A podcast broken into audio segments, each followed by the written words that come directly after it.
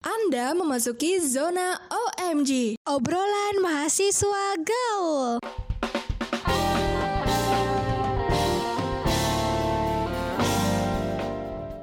Nah, sebelum mulai episode baru, aku tuh punya pertanyaan nih buat Kane ini. Apalagi kan Kane udah mau masuki semester 5, pastinya Kane itu mau magang dong. Aku punya pertanyaan nih, skill apa sih yang pengen banget Kane asah tapi belum kesampaian sampai sekarang? Ada sih Des, aku tuh pengen deh belajar punya CV yang impresif, biar HRD tuh bener-bener ngelirik CV aku gitu loh.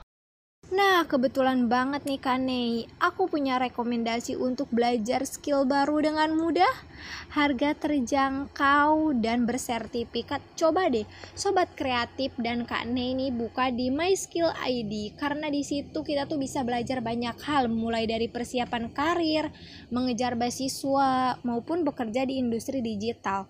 Semuanya bisa tingkatin kualitas skill dan CV kamu untuk karir impian, yuk belajar di mana pun dan kapan pun dengan ahlinya. Dan OMG sedang bekerja sama dengan My Skill ID untuk memberikan beasiswa pelatihan skill berupa diskon 80%. Nah, tunggu apa lagi? Akses My Skill ID sekarang juga. Halo Sobat Kreatif, kembali lagi bersama gue Desi Lestari di OMG Obrolan Mahasiswa Gaul. Tetapi gue nggak sendirian dong, seperti biasa gue bersama partner gue. Rahma di sini. Nah, uh, as always ya, sesuai judul, kita ngebahas uh, seputar yang apa ya, yang mungkin kita sering jumpai pada saat kita mulai masuk kuliahan gak sih, Des? Bener banget sih, kalau nggak di kehidupan sehari-hari juga sebenarnya dari kecil ini kata-kata ini tuh sering banget terdengar di telinga kita. Nah, kalau orang-orang bilang tuh emang kata-katanya tuh sakti ya, emang emang namanya kata sakti sih. Bener sih, parah. Dan kayaknya ini tuh uh, setiap manusia harus terbiasa ngomong ini sih. Benar. Tapi uh, lu ngerasa gak sih kalau kata eh tiga kata sakti ini bener-bener dipelajari itu waktu kuliah? Apa lu udah pernah pelajarin sebelumnya? Uh, kalau gue ya kak, kalau gue tuh emang dari kecil tiga kata ini tuh sering banget gitu loh kak di lingkungan gue tuh sering banget terdengar. Maksudnya kayak udah dipraktekin dari gue kecil kayak minta tolong, terus uh, maaf kalau misalnya kita ngelakuin salah atau apa-apa, terus uh, apa aja sih lupa kan? kan maaf. Terima kasih, terima kasih. Ter ya terima kasih. Uh, terima kasih. Terus uh, yang paling familiar banget mungkin di gue tuh terima kasih ya, karena uh, gue tuh dari kecil kayak uh, orang tua gitu gitu udah ngajarin kayak hal kecil apa pun yang dilakuin orang uh, harus kayak bilang terima kasih. Jadinya gue tuh sampai gede gitu kebiasaan kayak apa pun ya. Kalau misalnya kayak misalnya naik busway naik kereta itu saya pasti makasih pak gitu. Kalau tuh makasih iya. gitu-gitu kayak kalau beli makasih. Jadi udah kebiasaan gitu. Bukan kata yang asing lagi sih kalau di telinga gue. Nah kalau Kanei sendiri gimana Kanei?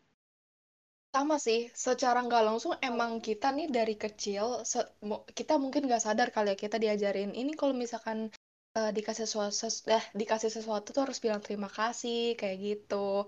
Nah itu sebenarnya ya uh, kalau yang aku tahu, sebenarnya pada dasarnya tuh manusia butuh diapresiasi dalam hal apa pun ya. Jadi kayak misalnya, walaupun hal-hal kecil gitu kayak misalnya, uh, tolong dong ambilin remote gitu atau enggak, tolong dong ambilin garam gitu. Padahal kita posisinya lagi santai nih.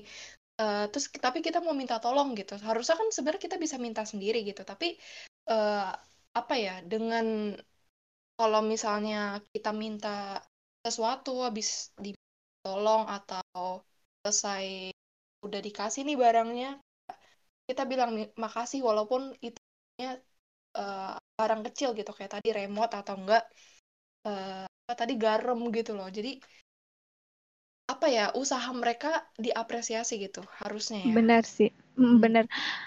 Benar sih uh, kayak apa ya kadang-kadang kan itu hal kecil tapi sebenarnya kayak gimana ya kalau misalnya kayak coba aja kita ngebayangin kayak misalnya di posisi yang disuruh gitu ngerti gak sih? Kayak lagi santai-santai kayak tolongin dong tutupin pintu kayak ah gue lagi enak banget udah PW gitu.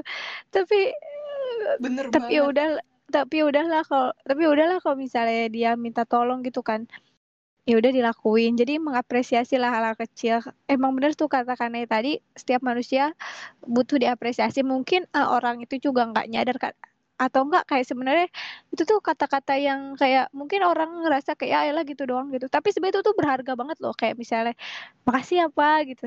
Maaf ya sama beda loh kata kayak maaf ya sama ya maaf gitu. Kayak dari iya. itu aja udah beda banget gitu ya jangan kayak apa-apa. Ih baper banget sih loh kan nggak boleh lah kayak gitu ya kak. Kan setiap orang punya perasaan kan uh, kita tuh nggak tahu loh batas kesabaran orang tuh sampai mana gitu jadi nggak apa-apa lah kalau misalnya kita tuh menurunkan ego kita dengan mengucapkan kata maaf tolong dan terima kasih. Tapi itu juga kalau misalnya yang tadi Desi mention tuh tentang ah baperan amat sih lu kayak gitu-gitu tuh itu termasuk toxic positivity loh. Kayak ya benar kita nggak kita kayak asal ngejudge orang asal nyeplak orang kayak seolah-olah kita tahu kehidupan mereka gitu loh. Kita menyepelekan masalah orang lain yang kita tidak tahu gitu sebenarnya. Di balik itu tuh ada apa gitu. Iya kadang ya kita iya kadang kita nggak ngebuka perspektif lain gitu. Kita menutup diri kita buat uh, kayak being ignorant aja gitu. Kayak ya uh, seolah-olah kita nggak mau tahu masalah orang. Ya udahlah apa sih yang perlu dimaafin gitu lu aja yang baper gitu. Iya karena kadang orang tuh ngerasa pengen diri dia tuh sama kayak orang lain gitu loh. Padahal kan kita nggak bisa gitu menyamaratakan semua orang gitu. Jadi kayak kalau misalnya dia bap lo nggak baper dengan kata yang lo sering ucapin tapi kalau orang itu tuh mungkin bisa baper karena orang tersebut tuh nggak terbiasa sama lingkungan lo. Karena kayak lo makan aja sama dia beda setiap hari. Lo ngejalanin waktu aja beda sama setiap hari sama dia. Jadi nggak bisa lah gitu menyamaratakan semua orang gitu sih. Kita harus ngelihat apa ya perspektif orang lain. Jangan asal kayak ngejudge ih ini orang kayak aku pernah lihat tuh kas bukan kasus sih jadi kayak ada cerita nih orang tuh kalau misal datang ke kelas tuh telat mulu gitu. Nah si guru ini tuh kayak dan teman-temannya udah ngejudge dia nih orang kok telat mulu apa males apa gimana gitu. Ternyata uh, setelah dikulik setelah dicari tahu alasan dia telat ini adalah orang tuanya sakit dia harus ngejaga orang tuanya. So apa ya intinya sih jangan ngejudge gitu aja sih kayak emang sih kita mungkin ngelihat uh, secara apa gitu ya secara kayak kita kan di apa ya didesain untuk mungkin aku ngelihat Desi eh nih orang extrovert banget nih gitu. Tapi emang nyatanya extrovert gitu. Tapi kan ada juga yang kelihatannya nih introvert tapi pas kita ajak ngobrol tuh extrovert gitu. Sih uh, poinku di sini? Jadi intinya jangan judge orang gitu. Jadi uh, kita harus ngelihat dari perspektif lain gitu kita balik ke poin sebelumnya gitu sih Bener banget sih. Tapi ya Kak, eh, penggunaan kata tolong itu sebagai pemberian tanda hormat kita kepada orang lain gak sih? Bisa gak sih kayak gitu? Bener banget sih. Uh, kadang gimana ya? Oh kayak mis kayak adik aku nih sih, adik aku yang cewek ini bener-bener itu kalau misalnya minta aku atau ke adiknya sendiri bahkan dia selalu pakai tolong gitu walaupun uh, kita merasa kalau misalkan minta tolong sama sama yang lebih muda kayak ya udah sih santai aja eh to, ambilin dong gitu kan. Bisa kita kayak tanpa tanpa ada kata tolong gitu. Tapi uh, ini dia menerapkan kata tolong itu ke semua orang gitu. Jadi aku merasa belajar juga dari dia kalau misalnya menerapkan kata tolong itu enggak uh, dilihat dari umur gitu. Kita ngelihat dari uh, apa ya itu sebagai tanda bener sih kayak, kayak poinnya sebelumnya Desi itu sebagai tanda karena kita udah minta uh, ke orang itu untuk minta tolong untuk uh, minta bantuan gitu.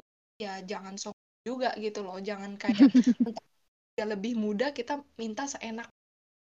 Tapi kadang uh, itu nggak setiap hari kita lakukan ya untuk adik apalagi gitu kan. Kita suka-suka kita aja. Gitu. Apalagi kalau lebih tua sih des. Iya benar sih. Karena kerasa banget kalau mungkin dulu pas kita kecil gitu tuh nggak terlalu kerasa gitu ya kayak kata-kata itu. Mungkin kayak cuma ya emang karena diajarin aja gitu. Tapi lama-lama pas ke sini-sini tuh semakin gede itu kayak minta tolong maaf sama terima kasih tuh besar banget gitu kak infeknya ya nggak sih? Kayak Benar. bisa aja kayak ih makasih ya. Itu kayak langsung kayak kita bisa capek nih. Kayak makasih ya udah bantuin kayak langsung iya sama-sama. Langsung kayak capeknya tuh kayak oh ya udah dia udah apa namanya mengapresiasi gue gitu. Kayak kayak rasa yang tadi gedek itu jadi enggak ada gitu loh. Kayak jadi seneng gitu kita ngebantuin dianya jadi ikhlas gitu loh. Kita mungkin secara nggak langsung uh, ngeberi dia tuh kebahagiaan kecil lah kalau untuk bilang terima kasih gitu kan. Kalau misalkan untuk minta tolong mungkin kita, uh, kita merasa jauh lebih dihargai dengan kata tolong tolong ya gitu. Boleh minta tolong nggak? gitu. Pokok uh, ini juga dibarengi menurut aku ya dibarengi dengan tutur kata atau uh, pengucapan kita yang halus yang sopan gitu jangan kayak eh minta tolong dong itu kan sama aja bohong gak sih Iya sama aja sih kayak itu mah kayak secara langsung maksa ya say. Iya. Tapi ya tergantung ini sih pengucapan kita juga itu pengaruh banget sih. Iya, gitu. Bener banget sih. Terus juga yang terakhir kan kata maaf gitu ya. Kayaknya tuh zaman sekarang nih ya orang tuh susah banget untuk ngeluarin kata maaf. Bener ya nggak sih? Tapi eh, parah uh, banget. Struggling gak sih? Misalkan kan kita Enggak nggak pernah struggling nggak pernah ada struggling uh, enggak uh, bu oh, bukan maaf gitu. orang gua gak enggak salah gitu bukan nggak struggling sih gue juga pernah sih struggling dengan itu gitu kayak itu tuh waktu gue kayak SMA lah. Kalau sekarang karena mungkin gue udah namanya udah kuliah udah kayak menurunkan semua ego gitu loh. Karena kayak udah dewasa udah dewasa juga kan. Kayak nggak penting lah kalau hara remeh gitu. Tapi waktu gue SMA dulu ke bawah tuh gue tuh sangat susah banget su untuk minta maaf. Ngerti gak sih? Kayak oh. udahlah diemin aja gitu. Kayak susah banget untuk ngerasa salah gitu loh. Kadang kayak gue nggak salah kok gitu dia yang salah hmm. harusnya dia yang minta maaf ke gue gitu. Jadi egonya masih tinggi gitu loh kan mungkin karena masih remaja kali ya. Jadi ego-ego itu tuh tinggi. Tapi lama-lama setelah bertambah umur kayak uh, kayak ah ini mah kayak haremeh lah. Jangan sampai lah ini tuh kayak gimana gimana jadi udahlah maafin aja. Kalau nggak gue lah meskipun kadang bukan gue yang salah gitu oke lah gue minta maaf duluan gitu. Kan minta maaf juga bukan berarti lo kalah gitu Iya kalau Kane ada gak struggling sendiri dengan kata maaf ini? Uh, sejujurnya pernah. Kayak gue minta maaf atas kesalahan orang lain gitu. Jadi ada sangkut pautnya sama kesalahan orang lain. Kayak misalnya nih ada kerja kelompok. Nah kerja kelompok kan e, biasa kan kerjanya bareng-bareng gitu kan. Nah kalau iya, misalnya bener. kita udah dibagi job desk masing-masing nih misalnya job desk A dia job desk B. Nah e, kita kan biasanya job desk itu saling berkaitan gitu misalnya nih, job desk B melakukan kesalahan gue juga ikut merasa bersalah gitu. Harusnya dia yang bertanggung jawab dengan job desk itu tapi gue ikut-ikutan minta maaf gitu. Itu uh, gue sering melakukan hal-hal yang kayak gitu sih. Orang dan orang-orang bilang itu namanya pleaser gitu. Uh, kadang itu ya salah juga sih karena itu ngebuat diri kita tuh jadi ya ngebenci diri kita itu nggak bagus oh, iya. sebenarnya. Iya sih kalau kayak gitu terus tuh jadinya uh, bikin apa apa tuh jadi cemas gak sih? Kayak timbul hmm. rasa cemas segala macam terus kalau enggak uh, orang itu kadang-kadang kalau misalnya kita kebaikan tuh ya orang-orang tuh kadang-kadang suka ngelunjak. Pokoknya ya kita tuh harus standar lah dulu juga. Aku dulu aku juga termasuk kayak orang kayak Kane kan suka nggak enakan gitu-gitu. Cuman kalau aku tuh kalau Kane kan nggak enakan Kane ungkapin gitu ya. Tapi aku tuh aku tahan ngerti gak sih? Jadi tapi jadi pendem-pendem aku nggak gitu. Uh, uh, dipendem gitu. Sampai kadang-kadang aku tuh gedek sendiri. Tapi aku nggak bisa ngeluarin. Mungkin karena aku tuh sebenarnya orangnya aku kan orangnya ekstrovert gitu ya. Cepet deket sama orang gitu. Tapi kadang-kadang untuk mengungkapkan apa yang di dalam isi hati aku tuh aku tuh sebenarnya susah loh. Misalnya kalau kayak hal-hal yang kecuali hal-hal itu tuh seneng ngerti gak sih karena kalau bisa kayak aku seneng aku gampang mengungkapkannya. Tapi kalau yang kayak sedih segala macam tuh susah gitu untuk aku ungkapkan ke orang lain. Karena kita mungkin ingin menunjukkan yang terbaik diri uh, dari diri kita.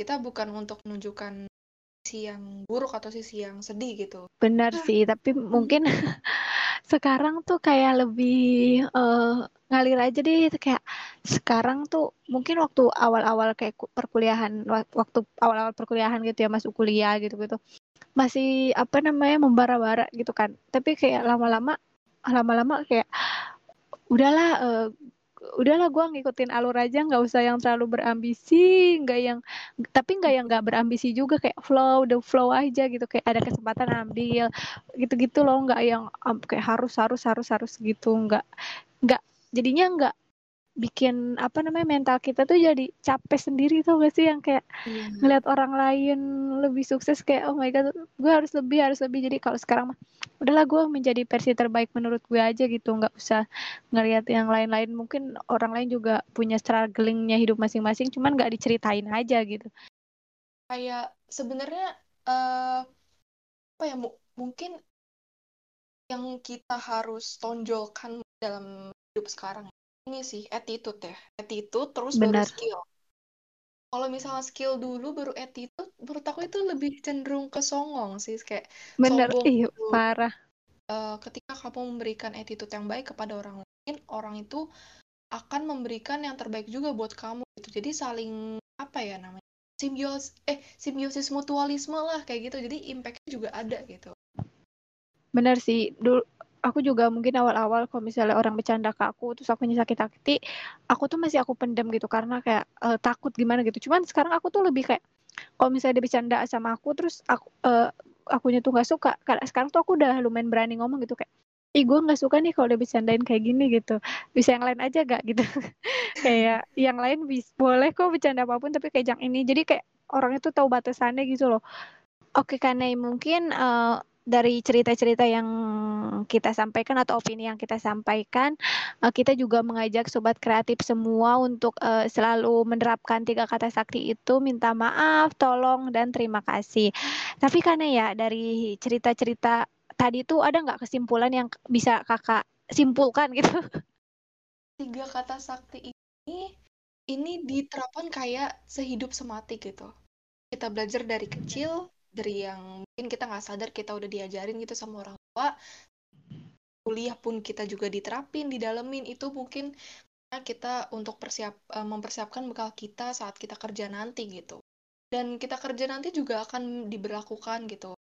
Pada siapa pun kita berinteraksi kepada bos kepada karyawan sesama karyawan pada teman biasa eh, junior senior siapa pun itu dan kepada orang tua uh, ini jatuhnya tiga kata eh tiga kata sakti ini tiga kata sakti ini tuh kayak sehidup semati dan sifatnya tuh universal so it's really basic kehidupan banget sih. Benar benar benar benar sih kata Kanai karena uh, buat buat sobat kreatif semua uh, kita mengucapkan tiga kata ini juga nggak bikin uh, kayak harga diri lo rendah malah kalau misalnya lo ngucapin kata-kata ini malah orang tuh kayak uh, kayak apa ya kayak lebih kayak wah kok dia uh, sopan gitu-gitu iya nggak sih Kane? Oh, bener banget sih Des. Jadi tuh sebenarnya uh, dengan kita uh, menerapkan tiga kata sakti ini, kita interact love attract love gitu, like attracts like gitu. Jadi kalau misalnya kita punya hubungan yang baik dengan sesama karena tiga kata sakti ini, which is basic kehidupan yang kita pegang gitu ya dengan siapa pun uh, ini akan apa ya, menjaga hubungan juga. Dan akan menjadi impact baik untuk ke depannya, ya enggak sih? Dan dan juga jangan, uh, mentang-mentang kita udah tiga kata sakti, tapi cara kita menyampaikannya tuh sama aja bohong gitu, kayak tadi itu, "Eh, tolongin dong," gitu. Kan itu sama nadanya itu loh, nadanya itu yang mm -hmm. mempengaruhi sih. Uh, Jadi watch your apa jagalah nada bicaramu juga gitu. Iya benar karena kadang-kadang nada itu bisa bikin perspektif lain loh. Iya. Jadi beda beda pandangan gitu. Jadi kayak ini orang siap nggak sih? benar sih benar. Wah kayak wah pada episode kali ini tuh bener-bener apa ya sederhana tapi relate banget sama kehidupan hmm. kita nggak sih Kane? Oke, mungkin uh, segitu dulu aja podcast pada episode kali ini. Semoga kita semua bisa menerapkan tiga kata sakti itu dan semoga apa yang gue sampaikan dan Kane sampaikan itu bisa uh, ada manfaatnya lah meskipun dikit gitu hmm. untuk sobat kreatif semua. Dan okay. jangan iya dan jangan lupa juga untuk follow Instagram kita Radio Polimedia sama TikToknya juga. Jangan lupa juga untuk selalu mendengarkan podcast-podcast yang lainnya di Spotify, Apple Podcast, Google Podcast, Anchor, dan yang lainnya. Segitu dulu aja episode kali ini. Sampai jumpa. Dadah.